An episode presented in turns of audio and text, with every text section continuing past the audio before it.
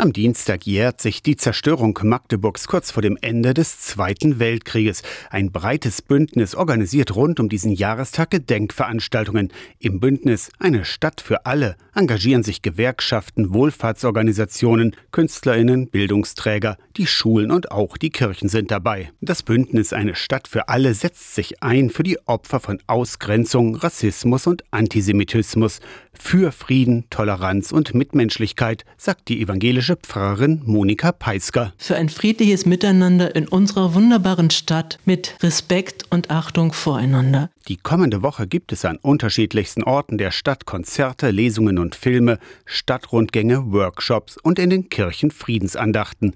Auftakt zur Aktionswoche ist am Dienstagabend um sechs auf dem Alten Markt die Aktion Magdeburg singt ein Zeichen der Hoffnung. Und die Sehnsucht nach Frieden und einfach auch zu spüren, dass wir nicht alleine stehen, sondern dass wir miteinander sind. Wir sind eine starke Zivilgesellschaft hier in Magdeburg und es werden Kerzen ausgeteilt. Wir stehen ein für das positive Gesicht unserer Stadt und darum wollen wir auch Gesicht zeigen. Eindrucksvoll in jedem Jahr das Glockengeläut der Magdeburger Kirchen.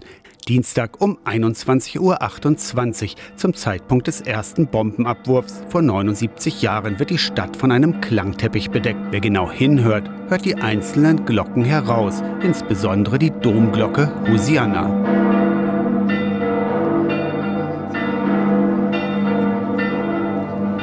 Magdeburg erinnert in dieser Woche an die Zerstörung der Stadt im Zweiten Weltkrieg. Aus der Kirchenredaktion Torsten Kessler.